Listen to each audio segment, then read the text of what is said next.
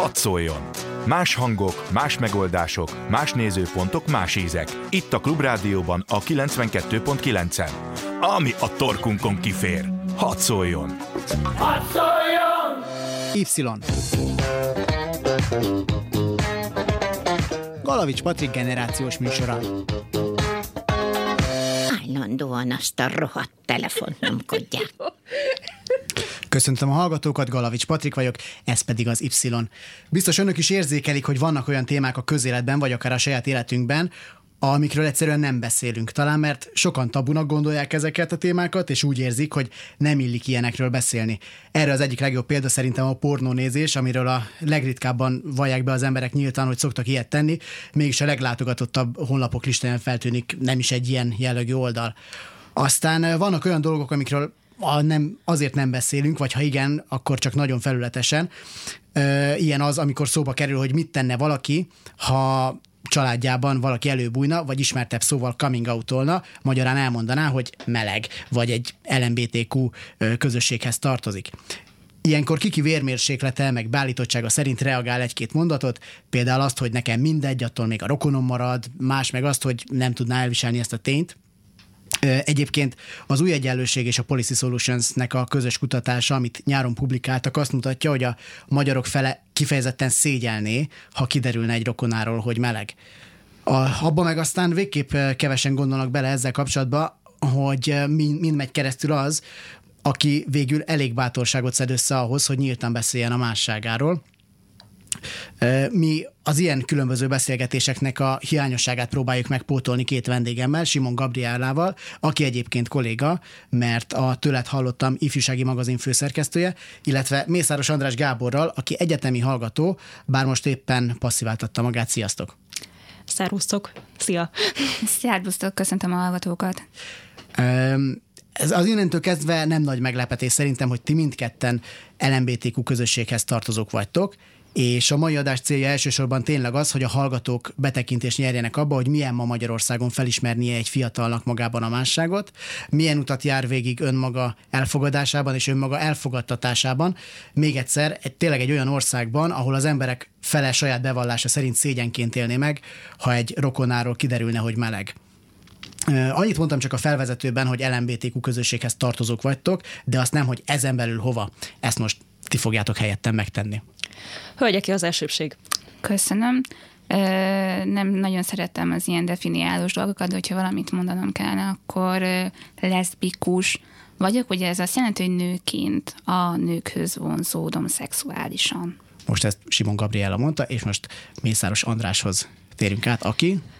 Én pedig transzemű férfi fiatal fiú vagyok, mert mégis 20 évesen még, azért annyira nem mondanám azt a férfit olyan magabiztosan, de a lényeg az, hogy ö, születéskor női nemmel ö, azonosított az orvos, de igazából lelkem mélyén, meg egyébként is férfiként identifikálom magam, és érzem annak magamat, aki vagyok.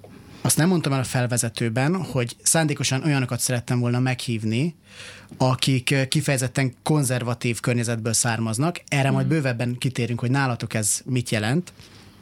De egyelőre kezdjük, azt, kezdjük ott, hogy ti mikor kezdtétek azt érezni, hogy ti valamiben mások vagytok, mert feltételezem az, hogy a, a másságotokat felismertétek, az inkább egy út volt, mint az, hogy e, hétfőről kedre így felébredtetek, és akkor azt mondtátok, hogy én mondjuk leszbikus vagyok. Hát ez így van.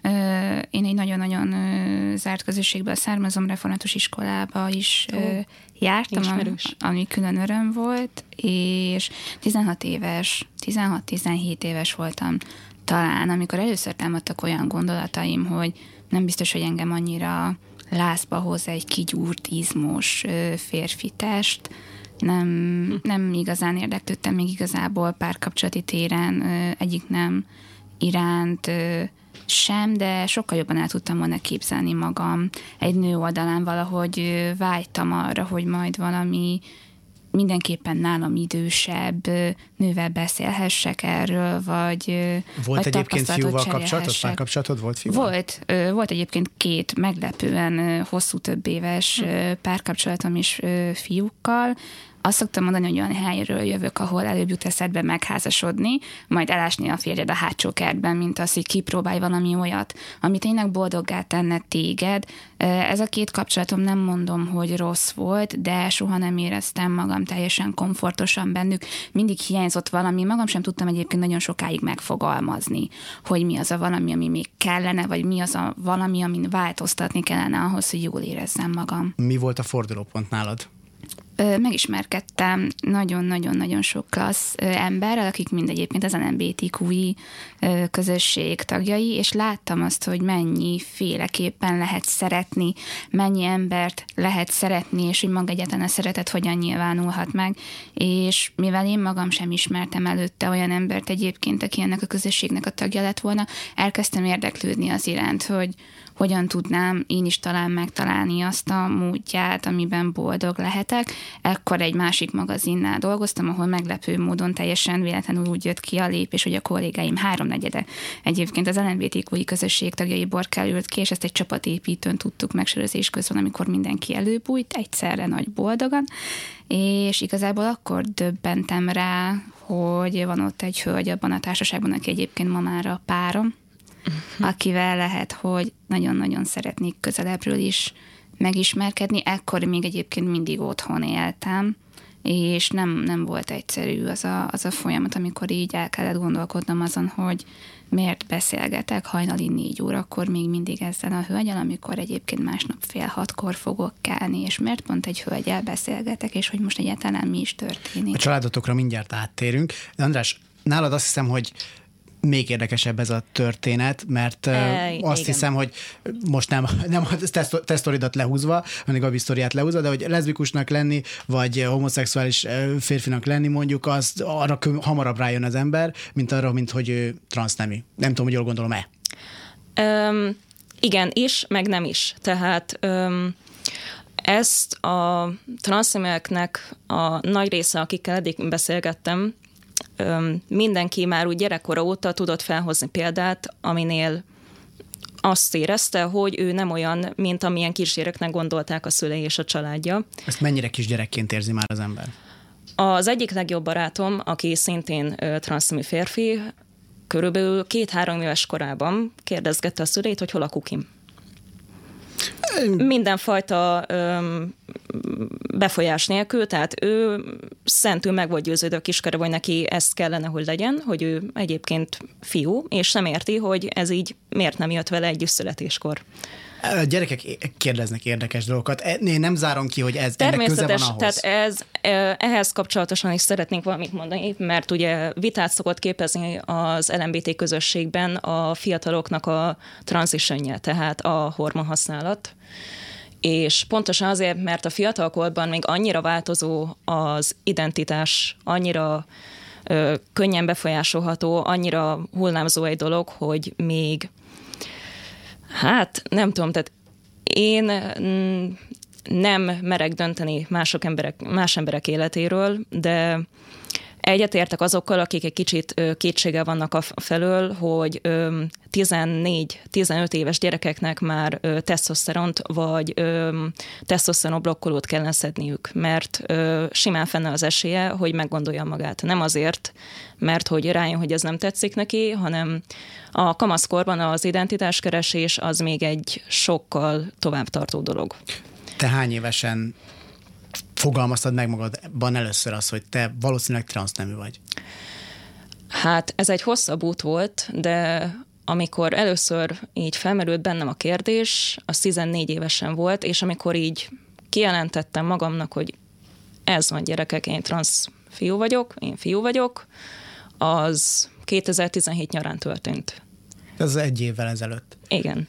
Um, mindjárt visszatérünk erre a 2017-es nyárra, viszont ugye azt mondtam, hogy ti mind a ketten elég konzervatív környezetből származtok. Mit jelent ez? Hát egy nagyjából 2500-3000 főt számláló településen éltem egészen 18 éves koromig, ahol a lakosság több mint 90%-a hithű római katolikus, és elképzelhetetlen volt ott hogy egyáltalán szóba kerüljön bármilyen ilyen dolog. Az összes olyan egyébként onnan származó LMBTQ ember, akit ismerek már régen Budapesten él, vagy külföldön. Nem ismerték ott ezt az életformát, ezt az életstílust. A családomban sem volt erre példa, és igazából szerintem a faluban talán én vagyok az egyetlen ember, aki már valaha hazavitte a párját, és már vele kézen fogva sétálni. És De ezek ez... szerint akkor ebben a viszonylag kis faluban is többen vannak, akik akik effektíve LMBTQ közösséghez tartoznak, csak nem vallják be, vagy, vagy inkább már haza sem mennek. Így van, én nagyjából egy tucat embert ismerek, aki jelenleg Budapesten él, és egyébként onnan származik, ahonnan én és a közösség tagja.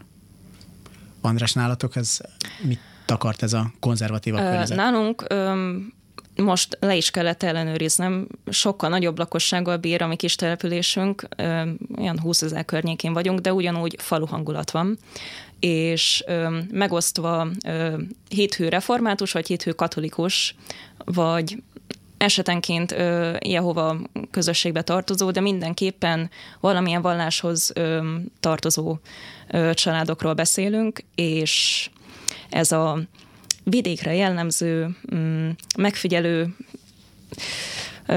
viselkedésmód, hogy minden ö, idős hölgy tisztában van azon, kinek az unokája mit, mit csinál a délután folyamán, ez nálunk is ugyanolyan igaz volt, tehát a Nőszövetségben a nagymamák meg ö, vasárnap Isten tiszteltegen szinte mindenki megbeszélt, hogy kinek az unokája hol járt, merre látott, mit csinált, és így.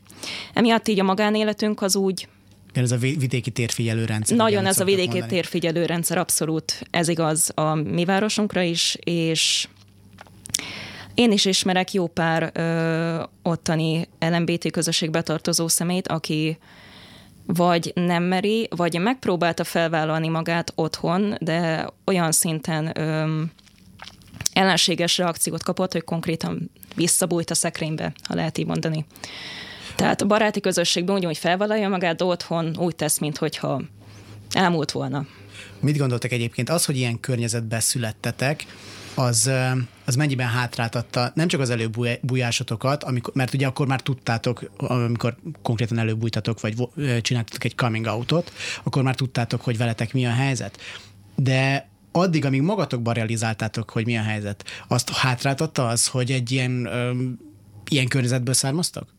Szerintem mindenképp. Tehát, hogyha Sokban. ha egy felszabadultabb közegben, akár egy nyitottabb, akár egy sokszínűbb, ha lehet így fogalmazni, közösségből származtam volna, akkor lehet, hogy már ott 16 évesen, amikor jön az első ilyen gondolat, nem az van, hogy aha, de én még ilyet nem láttam, meg ez mi, meg elhagyjuk már, hanem jó, akkor igen, ezt gondolom, menjünk utána, nézzük meg, próbáljuk ki, beszéljünk róla, nem volt kivel beszélni erről ott. Igen, mert egyszerűen, főleg ez, hogy nincs kivel igen. beszélni, az a nagy hátrány. Tehát én most ö, azon gondolkodom, hogy ha mindketten mostani ö, tizenévesek lennénk, és itt mm, Budapesten ö, nőttünk volna föl, szerintem sokkal egyszerűbb lett volna ö, ezzel szembenézni, és a családunkkal is közölni ezt a mm, helyzetet. Ugye a felvezetőben azt mondtam, hogy ezekről a dolgokról bizonyos okokból nem beszélnek sokat.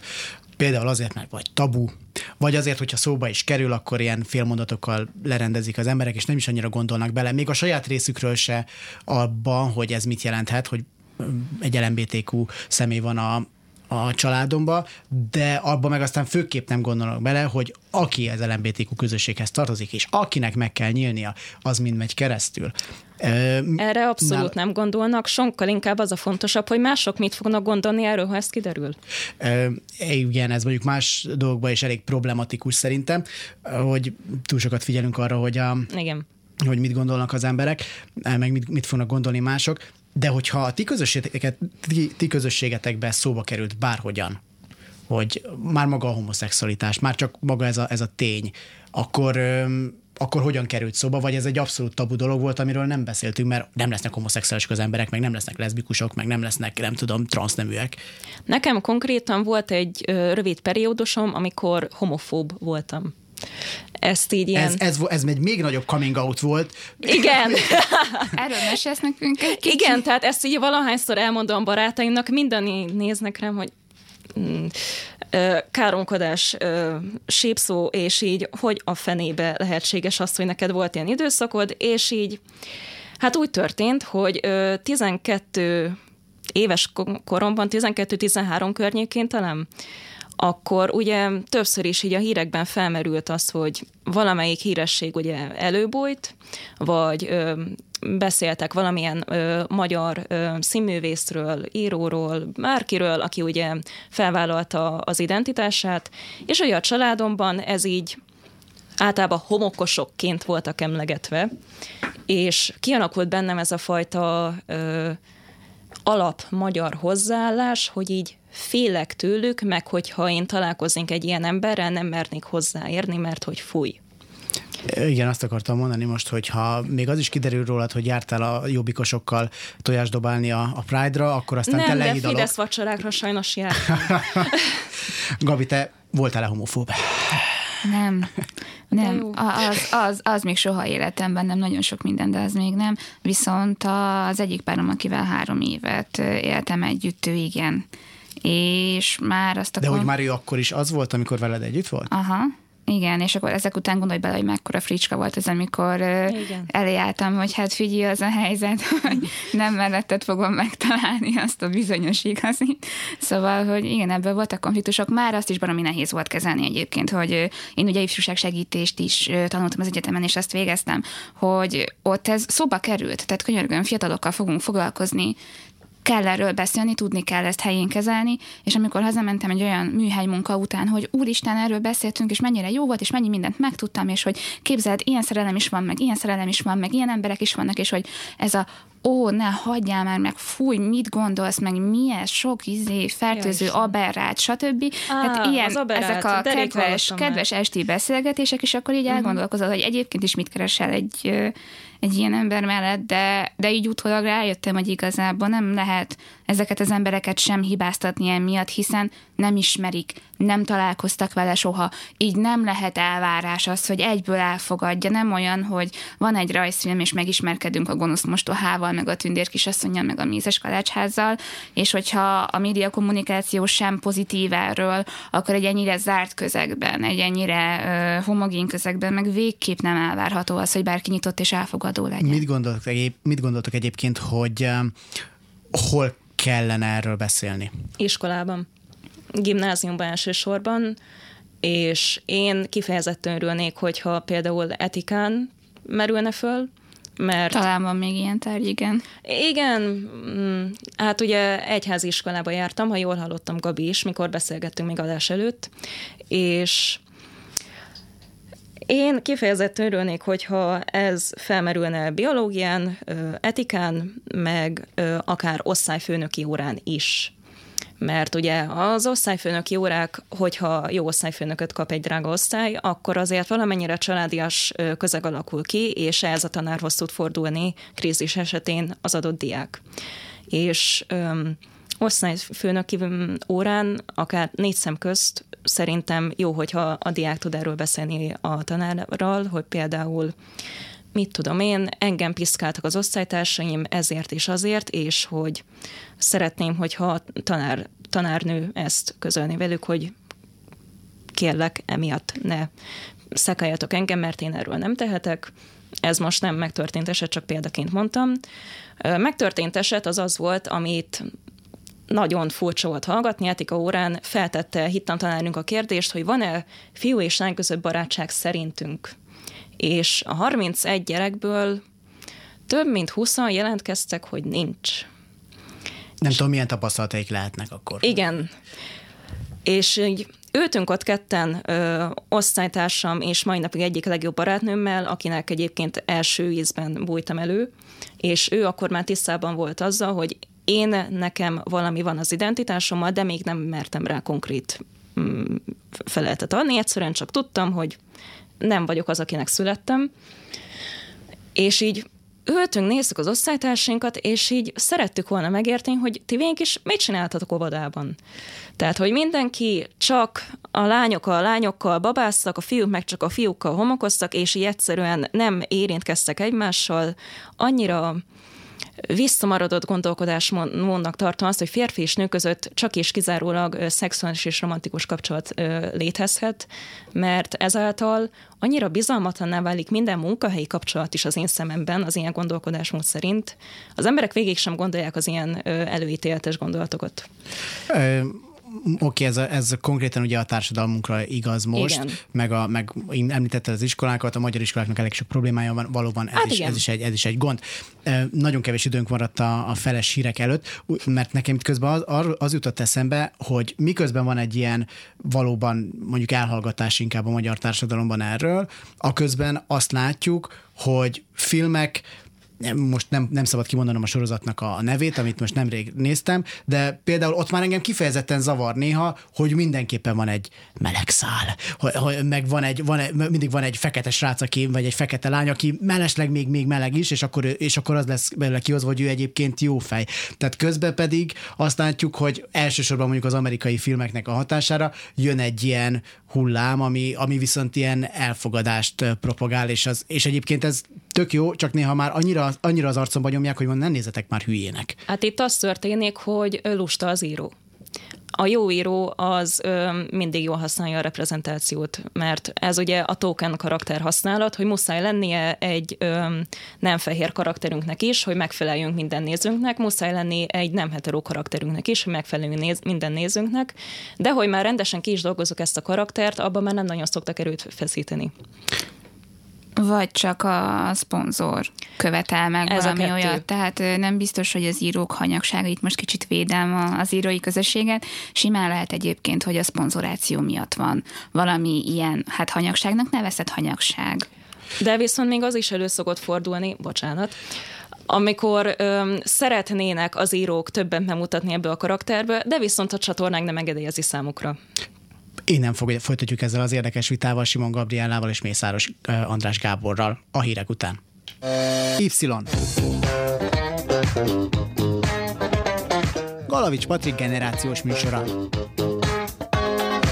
Köszöntöm a hallgatókat ismét a stúdióban Galavics Patrik, Simon Gabriellával és Mészáros András Gáborral, akikkel azról beszélgetünk, hogy ők LMBTQ közösséghez tartoznak, és hogy eddig arról volt szó, hogy hogyan ismerték fel magukban azt, ahogy ők mások, tehát magukat, magát a, a másságukat, most pedig talán most már elérkezett a, az idő arra, hogy itt is megtörténjen az, hogy a coming outatokról, tehát az előbújásatokról beszéljünk. Ez nálad mind a kettőtöknél, ahogy így leírtátok nekem így az előzetes e-mailetekben, ami mielőtt jöttetek ide az adásba, a, azt vettem ki, hogy ez különleges volt, bár szerintem ezt nem lehet szokványosan elintézni, de valamilyen szempontból mind a kettőtöknél különleges volt. Kabinálad miért?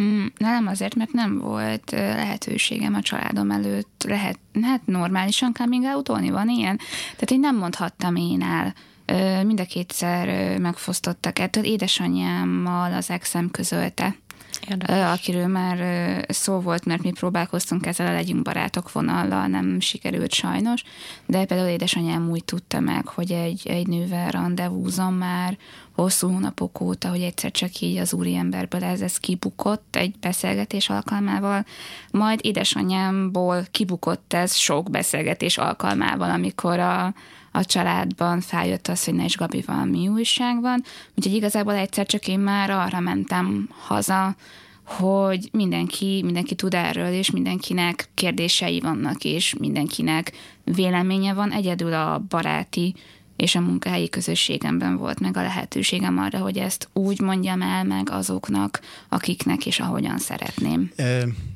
Bocsánat, András, majd mindjárt... Nem, igazából csak annyit szerettem volna mondani, hogy kicsit hasonló helyzet volt itt is, csak nem ennyire drasztikus módon ö, rángattak ki a szekrényből, ha lehet így mondani. Lehet így mondani, csak hogy még Gabi az így, így visszatérve, az, hogy meg egyébként akkor ez már András rád is vonatkozik, az, hogy végül is így a, ezt az egész előbújást megoldották helyetted, ez nem volt bizonyos szempontból könnyebbség? Mert gondolom, ekkor már készültél rá egy jó ideje, és tartottál tőle, hogy milyen lesz, aztán így hirtelen kibukott az egész. Mm, nem feltétlen, tehát nem vagyok egy olyan típusú ember, aki nagyon rettegne dolgoktól, meg akit nagyon meghatározna mások véleménye. itt az zavart inkább, és nem, nem volt ez számomra megnyugtató egyáltalán, tehát az zavart, hogy nem, nem én mondhattam el, mert hogyha nem te mondod el, akkor ott már van egy másfajta szűrő, abban már beleszövődnek másfajta valóságok, másfajta vélemények, és nem rosszból, nem feltétlenül rosszból, tehát édesanyám sem szeretett volna a világomban kárt tenni azzal, hogy ő most az egész családnak ezt így, így elmondja, de nyilván nem tudta úgy elmondani, és nem tudta azt elmondani, amit mondjuk én szerettem volna, és amikor már oda kellett állnom így többek elé, hogy egyébként ez van, akkor már ez kicsit olyan, mint amikor egy állatkertben, egy ketrencben vagy, és bottal piszkálnak, piszkálnak a kérdéseikkel, amiket egyébként lehet, hogy te már minden mondtál volna Igen. magadtól is, csak nem volt rá lehetőséged, és ezáltal kicsit kényelmetlenül érzed magad, hogy jó, most akkor mindenki kicsit nyugodjon le, vegyen egy levegőt, és akkor meghallgattok engem is, vagy mindenképpen csak ti szeretnétek beszélni. Megmerem feltételezni, fennállt az esély, hogy meg kialakult bennük egy kép, hogy akkor most te mit fogsz nekik elmondani, és akkor akkor mond, valamennyire csalódottak voltak, hogy nem az a vízió volt bennük, amit te végül közöltél velük. Illetve tehát nálunk az történt, hogy ugye édesanyám nem tudom hányszor volt az, hogy helyettem kommunikálta dolgokat. És gondolom itt is az történt, hogy édesanyád ugye lekommunikálta a, a te egyik legbensőbb titkodat a család számára, és nem olyan formában, és nem olyan körítése, hogy te szeretted volna. Igen, nagyjából ez történt, bár ö, szerintem én a szerencsés 5%-ba tartozom, mert ő semmilyen hátrányom nem nem származott ebből családi körben, hál' Istennek, bár azt meg kell hagyni, hogy mi nem is a, a leghagyományosabb családmodell vagyunk a, a világon, de ez itt most mondjuk kifejezetten uh, szerencsésen sült el. A probléma inkább az volt, hogy nálunk vannak nagyon idős rokonok. Nagymamám már több mint 70 éves és világéletében nem találkozott ezzel. Mondjuk attól ott, ott kicsit tartottam, hogy ő, ő hogyan fog erről vélekedni, egyáltalán felfogja-e az, hogy ezzel mi újság, a kisöcsém Asperger szindrómás. És ahhoz ragaszkodtam, hogy, hogy neki, legalább neki, hadd én mondjam el, mert ö, nagyon szoros a viszonyunk a mai napig egyébként, hál' Istennek, és én sem tudtam egyébként, hogy hogy lenne jó mód vele ezt közölni, de igazából neki nem is mondtuk el, vele csak éreztettük, egyszer csak hazajött velem a, a párom, aztán hazajött többször. Aztán együtt mentünk hármasban moziba, meg fagyizni, meg játszottunk, meg boltba, meg nem tudom, és akkor egyszer csak ő jött oda hozzám, és kérdezte meg azt a maga módján, hogy akkor tesó most Orsi az új Martin? És édes. igen, drágám, akkor ha ezt így tudod értelmezni, jó, igen, Orsi az új Martin, ez tök jó. És, és imádja nagyon jól áll vannak, és manapság, hogyha megyünk haza, akkor már általában nem az van, hogy tesó mikor jössz, hanem hogy, és ugye Orsit is hozod. Szóval, hogy egy tényleg nagyon-nagyon szerencsés, hogy ilyen szempontból, hogy ennyire támogattak otthon, de az, hogy mondjuk valaki szócsőként és közvetítő közekként ebbe beleavatkozott, elsülhetett volna a teljesen más irányba is. András, áttérve hozzád, egy, nálad ugye az volt, hogy édesanyád kérdezett rá. Igen hogy akkor most mi a helyzet. Igen, mert ő, tehát egész nyáron, ez 2017 nyaráról beszélünk, ugye? Egész nyáron ugye kérdezgette tőlem, hogy na de mikor fogunk leülni beszélgetni, mert hogy látom, hogy van valami, elmentél Pride-ra, tud, tudta rólam, hogy ugye nagyon ö, ö, szuportív és nagyon elfogadó gondolkodásmódú vagyok, így finoman néha hogy említgettem neki, hogy ugye... Mióta már nem voltál homofób? Igen, az, azt, azt kinőttem általános iskolában, tehát gimnáziumban már azért eléggé aktívan osztottam meg ehhez kapcsolatos dolgokat Facebookon. Néha lelkesen meséltem édesanyámnak, hogy ebben a sorozatban voltak ilyen szereplők, hogy volt egy lánypár vagy egy fiúpár, és én neki mennyire örültem, hogy végre ilyen szereplőket is bemernek hozni, és akkor, de is saját magamról sosem beszéltem, arról meg végképp nem, hogy ugye az identitásom az nem csak azt jelenti, hogy mások is érdekelhetnek, mint ö, a, valaki a saját vagy az ellenkező nemből, aztán azt is meg kellett magyarázni, hogy melyik a saját nemem. És anya erre már jeleket látott egyrészt az öltözködésemben, másrészt a mm, viselkedésemben, és mikor egyetemről hazamentem ö, arcüreg gyulladással, tehát nem egy fényes állapotban voltam, mondhatni sarokba lettem szorítva, és akkor anya leült a betegágyamra, és akkor megkérdezte, hogy akkor most mondd el, hogy mi van veled. Én pedig hát nem így képzeltem el, én szép PDF-fel szerettem, vagy nem is PDF-fel, PPT előadással szerettem volna elmagyarázni, hogy milyen számára ismert zenészek és művészek vannak, akik még ehhez hasonló ö, ö, identitással születtek és éltek együtt. Így viszont csak meg kellett neki magyarázni, hogy anya annyiszor mondott, hogy szerettél volna magadnak egy kisfiút is, és hát végig volt egy. És nagyon össze volt zavarodva, olyan szempontból, hogy ugye azt hitte, hogy valamit ő rontott el. Ezt ö, egy éve ö, zajlik az, hogy ezt még mindig néha meg kell benne erősítenem, hogy nem, anya, nem te rontottál el semmit ilyen szempontból a nevelésemben, meg semmi olyat nem csináltatok előttem, ami miatt én megundorodtam volna női nemtől, mert erről szó sincs, hanem egyszerűen csak így alakult ki a lelki mm, énem, és mm, ez vagyok én. Egyébként azzal mennyire találkoztok, hogy ezt sokan úgy fogják fel, hogy ez egy hóbort, tehát hogy valaki levágatja a haját, valaki holnaptól nem iszik kólát, de majd aztán holnap megjön az esze. Tehát ezzel mennyire találkoztok, hogy még reménykedtek abban, reménykednek abban mondjuk, hogy öm, jó, hát most az hát András ilyen, a, a Gabi az most ilyen, de hát de majd majd még, majd még lesz valamit. A nagyszüleim azok elsősorban ö, nagyanyám, aki ugye sokkal fontosabb neki, hogy mit gondol a városi közösségünk, mint hogy a családunkkal mi van. Ő többször is volt az, hogy telefonon beszélgettünk most el, és akkor kérdezte, hogy na és meggondoltad magad? És így ö, a telefontól mondhatni, lehetett hallani a telefonban, hogy papám arra pessegeti, hogy inkább mesélj arról, hogy mi van veled meg a munkával mert ö, nagyszüleimnél az a helyzet, hogy papám mindig is a békére törekedett, és mikor nekik előbújtam, ők voltak az utolsó lépcsőfok a családban, akiknek ö, elő kellett bújnom, mert mindketten inkább már 80-hoz közeledő héthő református és evangélikus ö, idős emberek, és édesanyámmal nagyon féltettük őket egyrészt a nézeték miatt, másrészt meg az egészségügyi állapotok miatt is, mert nagyon féltünk attól, hogy ha mamám hisztérikusan reagál, akkor nehogy papának ne adj Isten infarktusa legyen. De hál' Istennek ilyesmi nem történt, és írtam egy nagyon hosszú e-mailt papámnak, ami természetesen mamám is elolvasott rögtön, de így erre számítottam, viszont a levél az papámnak volt címezve, és másnap fölhívtak engem telefonon, én ez alatt éppen klinikán voltam csoportterápián egy hónapra, és mondták nekem a telefonban, hogy ők nagyon szeretnek engem, mint az unokájukat, de mint a lány unokájukat. És mondtam nekik, hogy de akkor nem engem szerettek, hanem azt a képet, ami eddig élt bennetek rólam, és most én voltam olyan bátor, és összeszedett, és szint vallottam nektek arról, hogy ki vagyok én igazából, és ti ezt nem akarjátok elfogadni.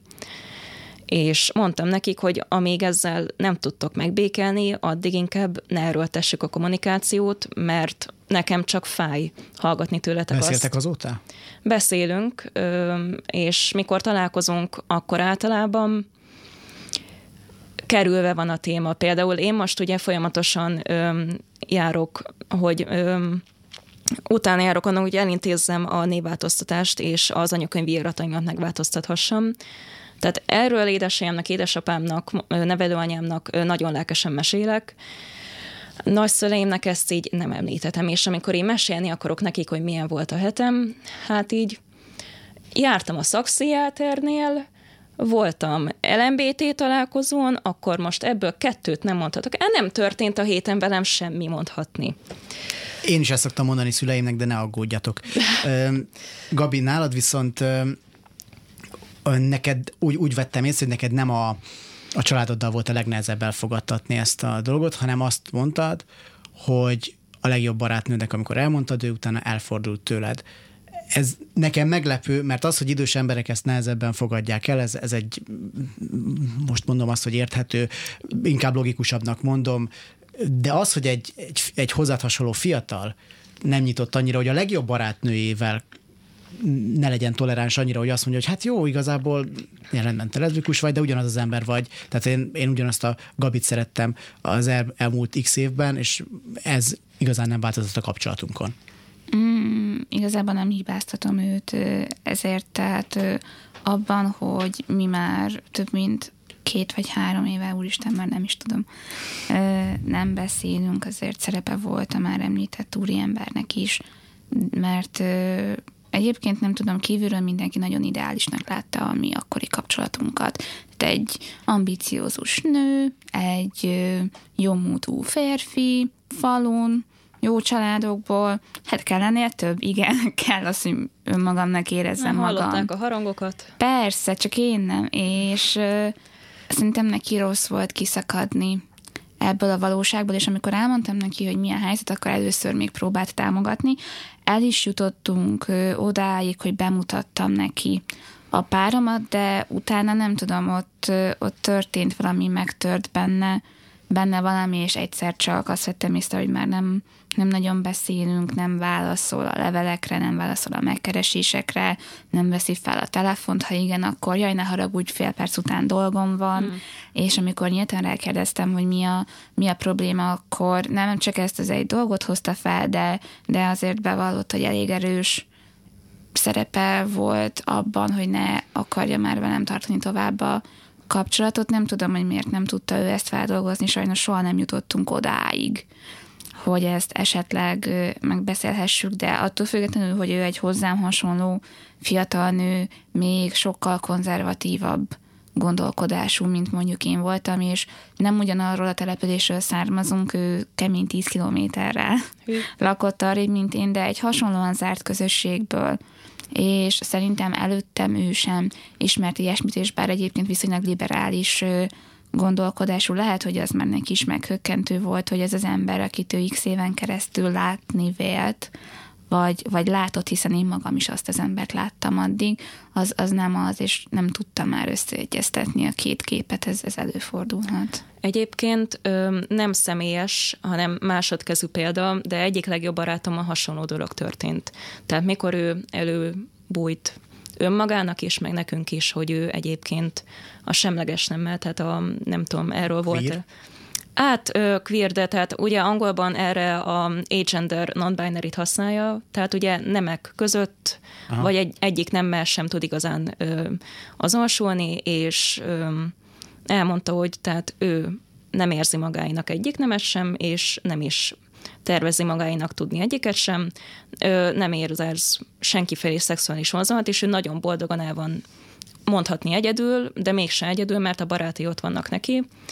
A, szintén volt az életében egy ennyire közeli jó barátja, akivel éveken keresztül írótársak voltak, és ez az ember mm, idén derült ki, hogy ezért tűnt el az életéből bő másfél évre, hasonló okokkal, most ez zajlik az életemben, most munka miatt nem tudok neked írni, és a, ez a barát egyszer csak úgymond leültette a chat szoba elé, hogy most akkor mondd már el nekem, hogy miért nem tartod velem a kapcsolatot, és ugye ez történt, hogy elmondta, hogy ő ezzel nem tud mit kezdeni, amit a barátom mondott magáról, és hogy ő nem tudja összeegyeztetni, csak ő még megtoldotta azzal, hogy ő ezt ilyen késő kamaszkori lázongásnak tartja, és hogy ezt mm, nem igazán egyébként tudja a személyisége összeélesztetni. Egyébként valljuk be, hogy tényleg van olyan, aki lesz késő kamaszkori lázongás. Igen, tehát csak ez, ez sokkal, ma, csak valószínűleg sokkal ritkább az, aki azt mondja, hogy Igen, és kamasz, ezt nem a legjobb barátottól Igen. hallanád viszont. Persze, persze,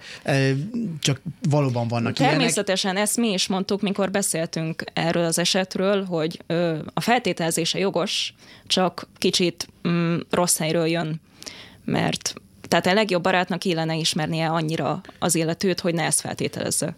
Ki segített nektek a legtöbbet, vagy mi segített nektek a legtöbbet az előbújás után, sőt, és, és ha már lehet, akkor már az előbújást megelőző időszakokban?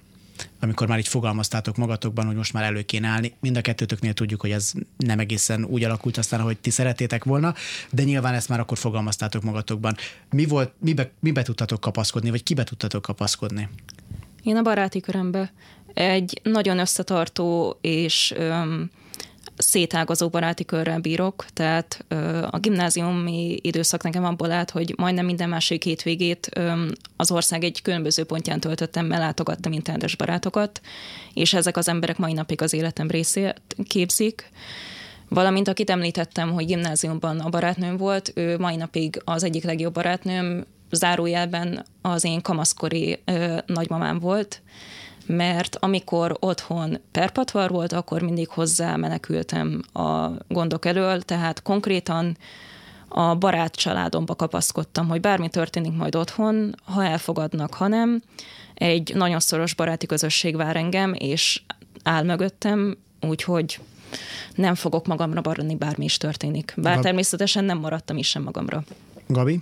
Mm, nekem is a barátaim, és nekem még az is nagyon-nagyon sokat segített, hogy bár akkor még nem voltunk együtt a párommal, de végig kísérhettem az ő előbújását. Én még akkor csak a főszerkesztője és a mentora voltam az előző munkahelyemen, és tőlem kért tanácsot, hogy így hogyan kivitelezze ezt otthon, és elolvastam azt a nagyon hosszú és nagyon szívhez szóló levelet, amit a, a családjának írt, majd végigkövettem a példát hogy ott mi történik, és nagyon, ő is nagyon szerencsés, ott sem történt semmi atrocitás, hál' Istennek, és mindenki a lehetőségekhez mértelnek jobban fogadta a dolgot. Bennem megerősítette ez valamit, hogy láttam, hogy ez jól is végződhet és jól is elsülhet, illetve ott állt mögöttem az a közösség, amit már említettem, és mindenki beszélt a saját előbújásáról, elmondták, hogy kinél mi volt, volt akkor olyan is, aki még nem bújt elő, akkor vele beszélgethettem arról, hogy miért nem, milyen rizikófaktorokat lát, vagy mi vezetett el ehhez, úgyhogy igazából az a munkahelyi közösség és a barátaim voltak azok, akikre akkor támaszkodhattam. Eddig minden, minden kérdésemet így körülbelül mind a kettőtöknek föltettem. Uh-huh. Most viszont már nagyon kevés időnk maradt, úgyhogy meg kell osztanom a kérdést. Az első kérdésem az Gabi, Gabihoz szól. Te mit mondanál annak, aki ezt a műsort hallgatja, és fiatal, és mondjuk az előbújáson gondolkozik, vagy, vagy az előtt van, és vagy mit tanácsolnál neki, hogyan készüljön erre, és mit tegyen. Ö, András, te, te pedig az idősebbeknek üzenj valamit, akiknek mondjuk előbújik majd az unokája, vagy a gyereke. Ezt hogyan lehet fogadni? Egy percünk van. Fél percet kapsz most, András. Hát az időseket attól függ, hogy ö, egy ö, hívő vagy nem hívő ö, idősről beszélünk, mert volt szerencsém beszélni egy olyan barátomnak a nagymamájával, aki egy kisfaluból származik, és ö, abszolút elfogadó gondolkodásmóddal bírt, és rögtön ö, elfogadott engem, hogy én András vagyok, és hogy ez így oké. Okay. De én azt mondanám, hogy akárkinek bújik elő az ember, mindig az legyen az első szempont, hogy azért szeressenek engem, aki vagyok, és hogyha ez nekik nem tetszik, ö, könnyebb együtt élni azzal a tényel, hogy én önmagam vagyok, és ezt nem fogadják el, mint hogy egy nem létező képet szeret a környezetem. Kavi? Beszélgessetek, beszélgessetek, beszélgessetek, és ne sietessetek semmit, akkor tegyétek meg, amikor már teljesen készen álltok rá. És Köszön... ne csak beszélgessetek, hanem hallgassatok. Köszönöm, hogy itt voltatok, és főleg köszönöm az őszinte, őszinteségeteket és a bátorságotokat. Két LMBTQ-s fiatallal, Simon Gabrielával és Mészáros András Gáborral beszélgettem, az adás elkészültét Árva Brigé és Szalai Zita segítette, a technikus Kemény Dani volt. Az Y, az y Facebook oldalán hamarosan ez az adás is elérhető lesz, az összes korábbival együtt, kövessék a műsort a közösségi médiában is. A figyelmüket megköszönve és további tartalmas rádiózást kívánva búcsúzik a műsorvezető Galavics Patrik a Viszonthallásra.